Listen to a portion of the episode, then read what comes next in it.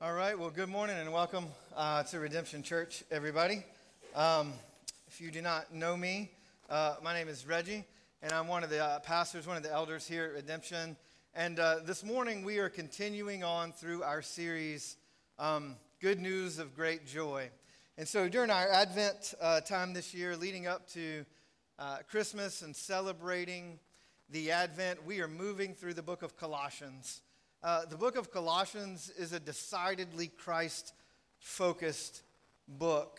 Um, it has some of the highest Christology in all of the New Testament within Colossians. And with the Advent being a time to celebrate Christ, uh, to celebrate his coming, to celebrate his um, dwelling with us, uh, we are moving through Colossians. And so, in just a few minutes, um, we're going to look at Colossians 1 uh, verses 15 through 20. That's where we'll be this morning. Colossians 1 15 through 20. But before we get going, um, let me take a moment and pray for us. Holy Father, thank you for uh, the opportunity we have to be present this morning. Thank you for the ways in which we've already been able to uh, hear your word proclaimed, um, to be reminded of what you've done through Christ, uh, to worship through singing. God, thank you that we've already had that opportunity. And even now, as we continue through your word, as we examine uh, a little bit of your word, as we find it in Colossians chapter 1, Holy Father, I pray that you would continue to be at work in our hearts and minds to draw us to you. Holy Father, I pray that Jesus would be lifted high. And because Christ is exalted, we would be drawn to you. And Holy Father, I, I recognize that my words are of little importance this morning, but God, your words are of utmost importance. So, Holy Father, let us hear from you.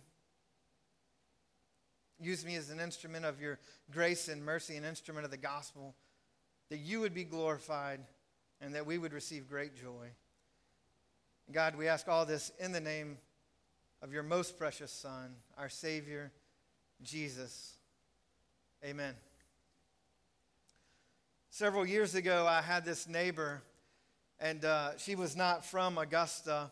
Uh, she was from upstate New York, and every winter, her grandfather would come, or her grandparents actually, would come and spend the winter with her in Augusta. I guess it's uh, not quite as cold in Augusta as it is in Buffalo, New York. And so they would come and they would stay next door. And so uh, we would be out, our, our houses were pretty close together. And so I would talk to them pretty often.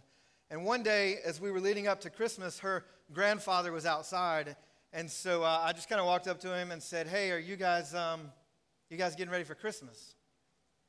And he turned and he looked at me and he goes, "Absolutely not. We don't celebrate Christmas." And I, I was taken back. I didn't expect that, right? I didn't expect that answer, so I just probably looked like a deer in headlights. And I went, "Well, why do you not celebrate Christmas?" And he goes, "Because there's no way that Jesus was born on December 25th." And the Catholic Church has been lying to us for hundreds of years. And so we're not going to celebrate Christmas. And right, and at that point, I was even further taken aback, like, what? And uh, he goes, Oh, we believe that Jesus is our Savior, but we don't celebrate Christmas. And uh, I don't remember how the conversation ended, but I'm pretty sure I ended it quick because I didn't know what to do with that conversation. And uh, so I walked away, and I just remember thinking uh, after the fact, you said you believe that Jesus is the Savior, but you don't celebrate Christmas. And in my mind, I was trying to make this connection, and it occurred to me that simply because you didn't believe Jesus was born on December 25th, and he probably wasn't, that you were missing the opportunity to celebrate and to rejoice in something much bigger than just a date on a calendar, right? And, so I just sort of felt sad thinking about that encounter, um, not because of anything other than they were missing an opportunity to actually celebrate something incredible that God had done for his people through the incarnation of Jesus. Colossians 1 15 through 20. This is what it says He is the image of the invisible God, the firstborn of all creation. For by him all things were created in heaven and on earth visible and invisible, whether thrones or dominions, or rulers or authorities, all things were created through him and for him. And he is before all things, and in him all things hold together. And he is the head of the body, the church. He is the beginning, the firstborn from the dead, that in everything he might be preeminent. For in him all the fullness of God was pleased to dwell, and through him to reconcile to himself all things, whether on earth or in heaven, making peace by the blood of his cross. This passage is essentially about a doctrine that we call the doctrine of the incarnation. It's, um, it's the doctrine of Jesus coming to earth to dwell with people. And that's essentially what we're celebrating at Christmas, right? That's what we're celebrating. Christ's arrival to earth, Christ descending to earth to live among his people, God becoming a human, God becoming a person, God being born to the Virgin Mary. We just read about a minute ago. Mary. And this idea isn't foreign to us because we've all read, we've all sung Hark the Herald Angels Sing at some point in our life. Even if we don't realize we're celebrating that doctrine, we are. Christ, by highest heaven adored, Christ, the everlasting Lord, late in time, behold him come, offspring of a virgin's womb, veiled in flesh, the Godhead see. Hail the incarnate deity, pleased with us in flesh to dwell Jesus, our Emmanuel, right? Christmas, the God who is with us. Jesus, the God who is with us. That's what we're celebrating at Christmas. And right away in this passage, right at the very beginning of Colossians 1:15 and then in verse 16, Paul makes it very clear to us that we are talking about God the God who dwelled with us. Colossians 1 15 and 16. Let me read it again. He is the image of the invisible God, the firstborn of all creation. For by him all things were created in heaven and on earth, visible and invisible, whether thrones or dominions or rulers or authority. All things were created through him and for him. And some people read this passage and they get tripped up, right? Because right away we see it says that Jesus is the firstborn of all creation. And so some people will take this passage and they'll say that means Jesus is the very first created thing. But if you read the passage carefully, that's not what it's saying at all. It's saying that Jesus is the creator of all things. It leads from there that say that Jesus is the God who created all things, and all things that exist owe their origin to Jesus. Anything that had a beginning owes its beginning to Jesus. He's the one that created, not the one that was created and he's called the firstborn of all creation.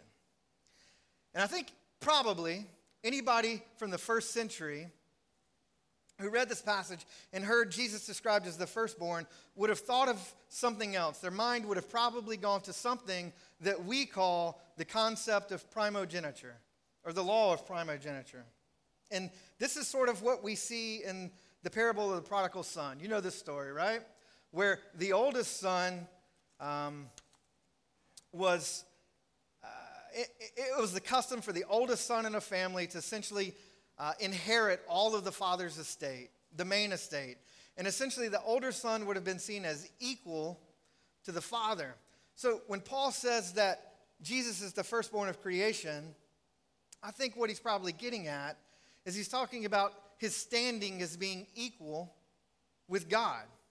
So he says Jesus is the firstborn of creation. His standing is that of an equal with the Father. If you look further at verse 19, Paul says, For in him all the fullness of God was pleased to dwell. And ultimately, if you go down this road, you end up thinking about the Trinity. The idea that God is three persons, but God is one. And Tim Keller uses this illustration, he says when he was growing up, he thought of the Trinity in this way that God was like a pie. One third of the pie was God, one third of the pie was Jesus, one third of the pie was the Holy Spirit, and that made up one whole thing. But at some point in his life, and he talks about this, he realized that's not exactly what the Trinity is about, because what Paul says here is that in Christ all the fullness of God dwell. Jesus is fully God, and God is fully in Jesus, right? Throughout the Old Testament, when God shows up, how did God show up? He showed up in supernatural ways. In the Exodus, when the children of Israel are leaving Egypt and going to the promised land, he's a, a, a pillar of fire and a cloud. He showed up to Moses as a burning bush. Right? When Isaiah encounters God in Isaiah chapter 6, it's as a king enthroned. When Job encounters God, it's as a whirlwind. But in Jesus, we see God as a baby, as a human. We can relate because Jesus, fully God, all the fullness of God dwelling in him, was born as a baby. God essentially became, not essentially, God became what we are, even to the point of death. Colossians 1 goes on to say that he's the firstborn of the dead. We can relate because Jesus became so human that he died. God revealed himself to Jesus to make himself known. And that's what the incarnation is about. That's what Christmas is about. It's about God making himself known through Jesus. Now, that's a very brief introduction to the incarnation, to the doctrine of the incarnation. What I want to do is move on from there and talk about some of the implications, some of the meanings of the incarnation. I would be much more comfortable sitting up here and talking theological points about the incarnation itself, but I want to push beyond that and let's talk about why the incarnation matters. Let's talk about the effects and the meaning of the incarnation. And here's the reason why I think we need to do this. Last weekend, I had some friends of mine that I'd grown pretty close to over the last few years, a, a couple that moved to Augusta because of the Air Force several years ago. And uh, they're getting ready to move to England and uh, for a job in England, and uh, they've gone back home to Texas for a month. And last weekend, as they had packed up their car, packed up a U-Haul trailer, we're getting ready to leave town, I texted them and said, "Hey, hope you guys have a safe trip. Um, we'll be thinking about you guys, praying for you guys. Uh, by the way, I'm going to come visit you in England because it's a free place to stay. Um, so just prepare yourselves for that." And uh, I got this text back, right? And it kind of caught me off guard because it's not what I would have expected in response. It said, uh, Yeah, we'll miss you guys too, but we're not going to miss the weird smells of Augusta. That was literally the text I got back. And I was like, What? And then I sat back and thought about it for a second. And uh, I started thinking about the weird smells of Augusta. If you've been here and you've landed in an airplane, you've smelled the wastewater treatment plant out by the airport. You've probably smelled Shapiro meat packing plant if you're downtown and the wind blows this way and it smells disgusting. You've probably smelled the paper mills. And quite frankly, there are some weird smells in Augusta. But for those of us who live here, we've probably become pretty numb to it. We've probably become pretty comfortable to it, unless it's really bad at some point in time. And I think the implication of that can be true when it comes to the incarnation of Jesus, when it comes to Christmas. It's always right in front of us. That smell is always there, but we've gotten pretty comfortable with it. The incarnation, Jesus coming to earth, what we celebrate at Christmas, even the name itself, Christmas, Christ must, it's always right in front of us. And maybe, just maybe, we've become comfortable with the fact that at Christmas we're celebrating Jesus coming to earth to be known but quite frankly, that should change everything. And in fact, it does change everything. We don't realize how big of a deal it is that God came to earth. There are essentially three things I want us to pick up on in this passage. Right? Through and by the incarnation of Christ, God coming to earth to be known. Through and by the incarnation of Christ, Jesus enables us to reorder our lives around his supremacy, Jesus enables us to embrace the true spirit of Christmas. Jesus enables us to rejoice in who God is and what he's done. Jesus enables us to reorder our lives around his supremacy. If you look back at this text for a minute, it's overwhelming at what Paul says about Jesus in this text. There's just so much there. Right? In verse 15, he's the image of the invisible God and the firstborn of all creation. In verse 16, by him all things were created. and through him and for him. Verse 17, he is before all things, and in him all things hold together. In verse 18, he's the head of the church, he's the beginning and the firstborn from the dead. In everything, he is preeminent. In verse 19, all the fullness of God dwells in Jesus. Verse 20, he reconciles all things to himself. Verse 20, he makes peace by the blood, by shed blood on the cross. There, There is so much there. But what we should take away, at least one thing we should take away, at least one thing that should become so overwhelming to us in reading that passage is that it is very clear that Jesus is the creator, and that makes him preeminent over all things. All things. There is no part of creation, and thus no part of our lives, that are immune and to be separate from Christ's preeminence. The implication here is that we are called to reorder our lives around Christ because he is preeminent. But we're not just called to do it, we're actually enabled to do it by the shed blood of Christ on the cross. As believers, his preeminence leaves us no choice but to reorder our lives around Christ. Jesus has some pretty incredible titles in this passage, he has some pretty incredible things said about him. And so often, those titles and those incredible things that are said about him mean so little to us. We acknowledge them, we talk about them, but functionally, the way our lives work, we reorder our lives around functional idols and functional saviors rather than around Christ. Do, do you remember the story in the Old Testament when God is leading the children out of Egypt. They've been in the desert for a while. As I talked about a minute ago, God has led them by being a, a pillar of fire and a cloud. Uh, along the way, God gives them manna, God gives them quail. That's one of my favorite stories in the Old Testament when God gives them quail.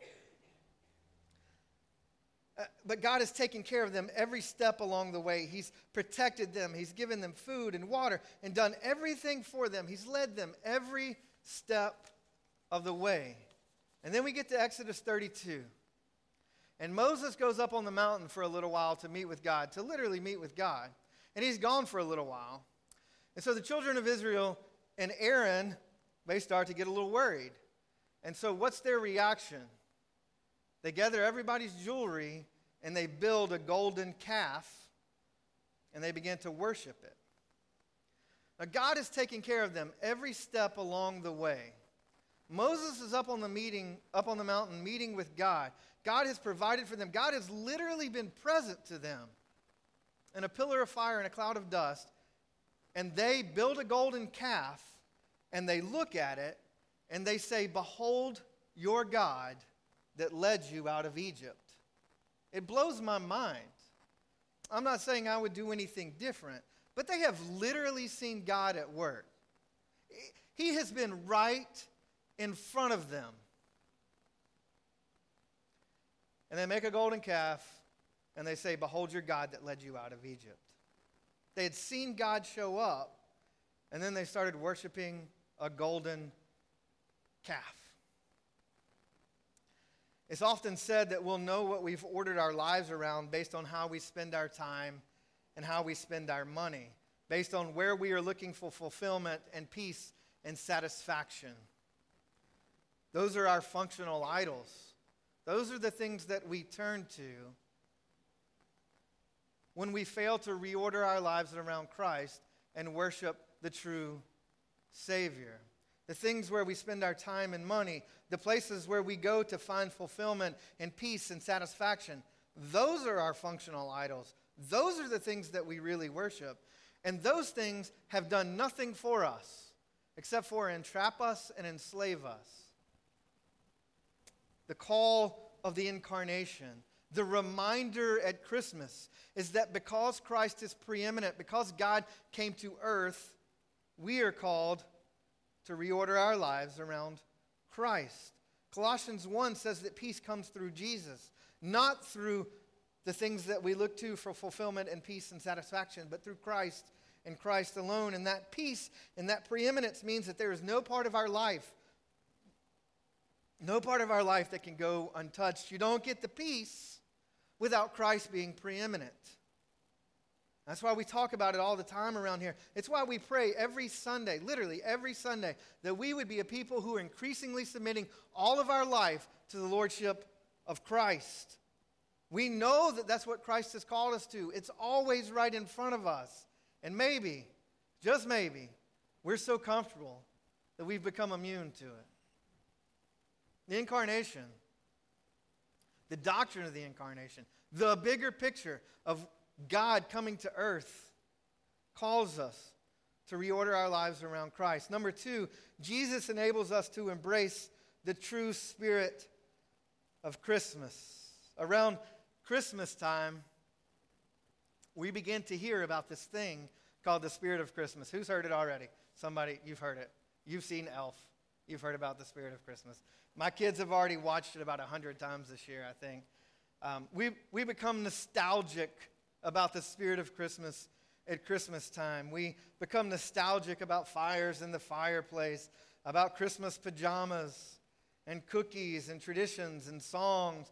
If I were to ask you what your favorite Christmas tradition is, you would probably have an answer. I do.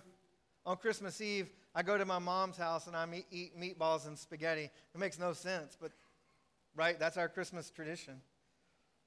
And we seek after this generic, fuzzy joyfulness that we call the spirit of Christmas.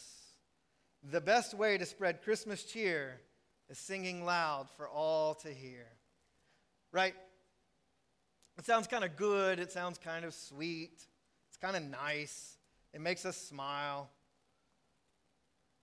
But I'm afraid that on some level, this fuzzy, nostalgic spirit of Christmas has caused us to miss the true spirit of the incarnation.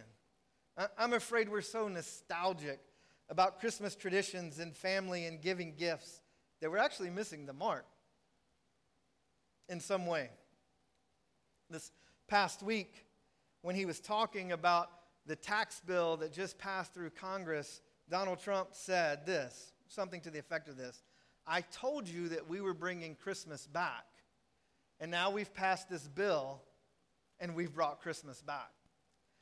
I heard that soundbite and my very spirit cringed because that might have been political talk, it might have been something tongue in cheek, it might have been whatever. But it actually hurt me to the core. It made me cringe because how in the world are we correlating a tax bill with God coming to earth in the person of Jesus. They are not related at all. It, it, hurt. It's so far off the mark. It's so far removed from the idea that God is making himself known through Jesus that it's almost ridiculous. Colossians 1 says that Jesus is the firstborn of the dead, not the firstborn of tax bills. Right?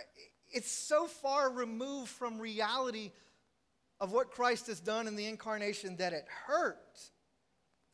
And here's what I want us to see in their life, who has given up more than Jesus did? Who has lowered themselves from such a lofty position more than Jesus? Who has humbled themselves more than Jesus? Who has suffered more than Jesus? Colossians 1 says that he is the firstborn of the dead. The, the bigger picture, the bigger story here is that Jesus came to earth to make God known so that God could reconcile people to himself by suffering and by dying. Philippians 2 5 through 8 says this Have your, this mind among yourselves, which is yours in Christ Jesus who, though he was in the form of God, did not account equality with God a thing to be grasped, but emptied himself by taking the form of a servant, being born in the likeness of men. Being found in human form, he humbled himself by, by becoming obedient to the point of death, even death on a cross. Right? The true spirit of Christmas, if we're going to talk about the true spirit of Christmas, The true spirit of Christmas is the opposite of selfishness and pride and blustering about how we're bringing Christmas back. The true spirit of Christmas is not just nostalgia and fuzzy happiness. The true spirit of Christmas, the true spirit of incarnation, is service and humility and death. Even in his birth, Jesus gave up the glory that was due a king. He exchanged his throne for a manger. He was brought into the world surrounded by animal excrement and dirty animals. Mild he lays his glory by, born that no man no more may die, born to give them second birth. He was brought into this world surrounded by animals. Literally, in his birth, he gave up his glory and set it aside that he might be known. Right? If we're going to talk about the true spirit of Christmas, let's talk about Christ and his humility and his service and his willingness to give up and his relinquishing of his glory for our sake.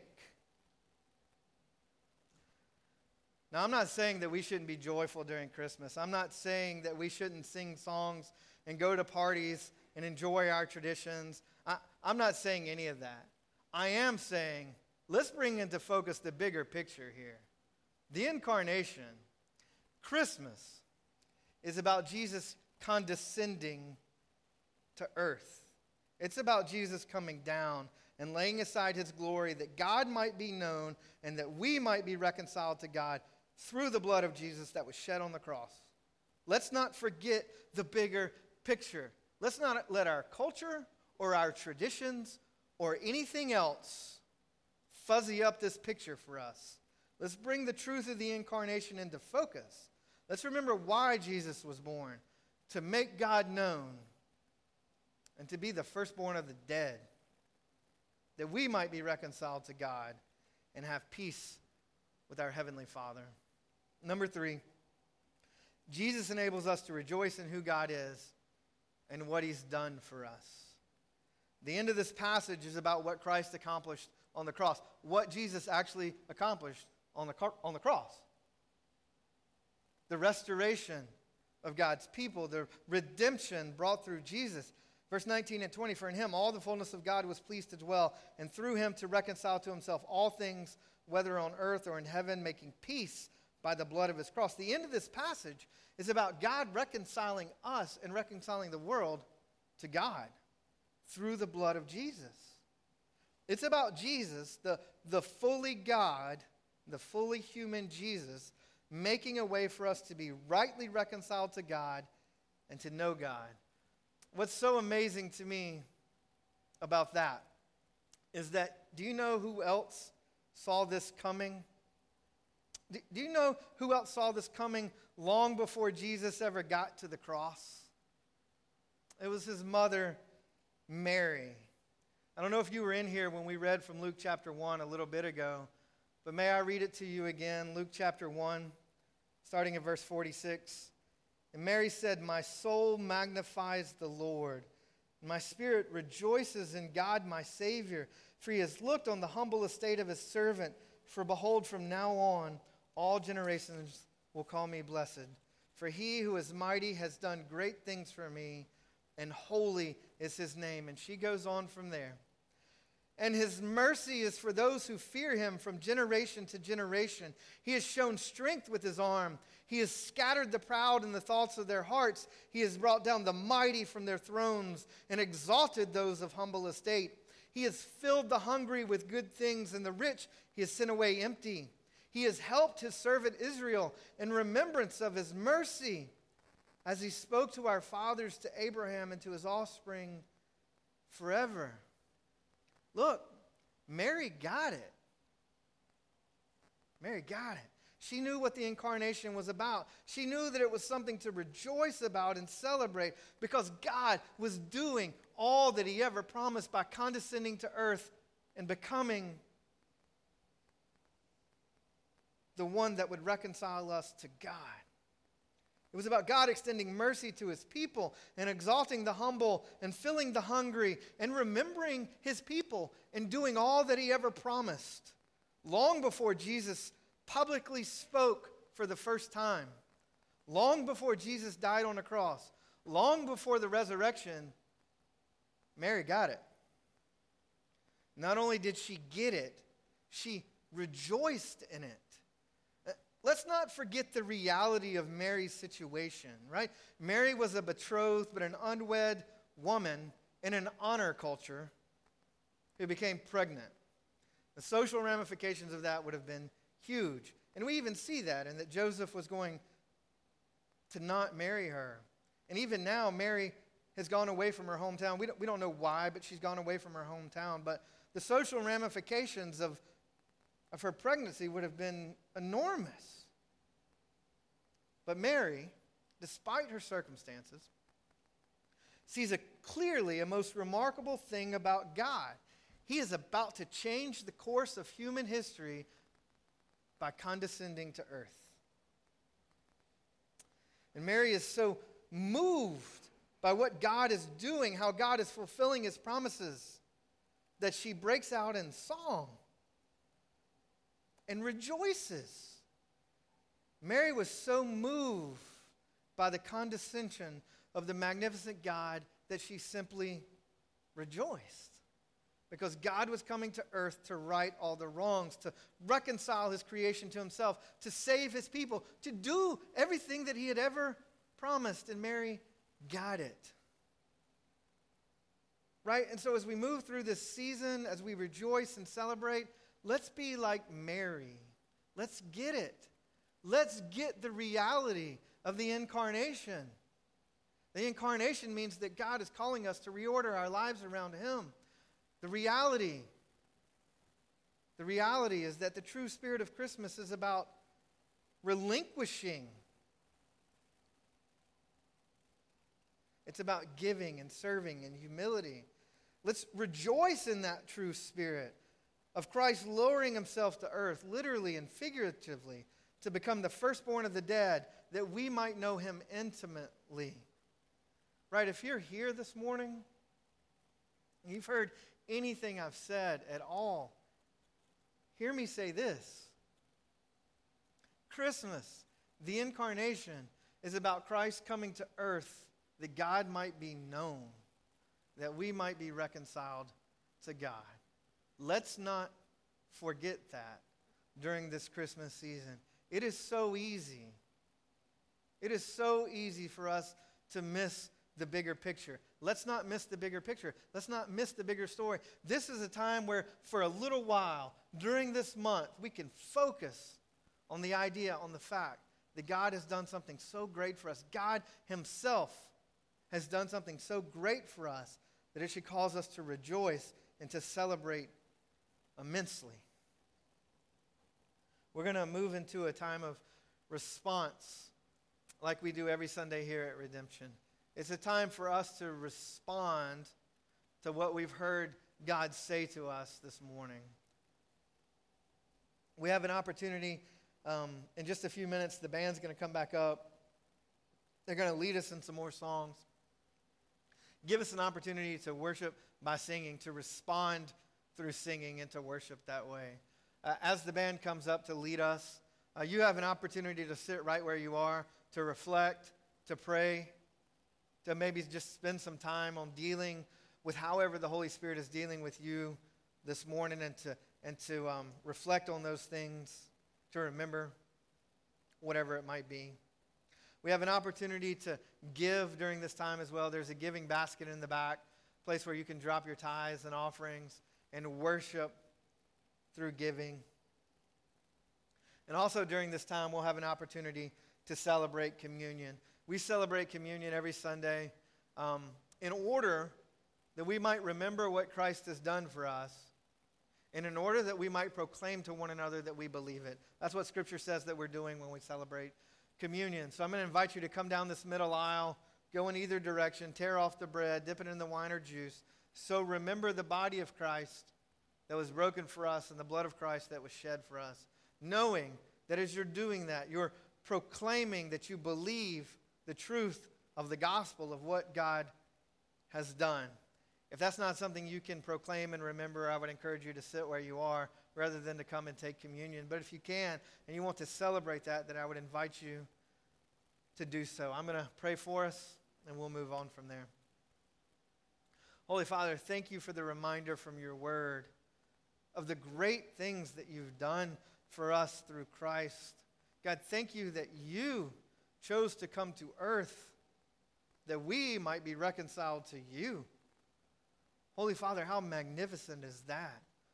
Holy Father, as we move through Christmas, as we think about gifts and traditions and dinners and parties, Holy Father, may our lives, may we be reminded to reorder our lives around you. God, draw us to yourselves that we might submit to your preeminence, that we might live a life wholly submitted, given to you. God, we ask all this in the name of your Son, Jesus, our Savior. Amen.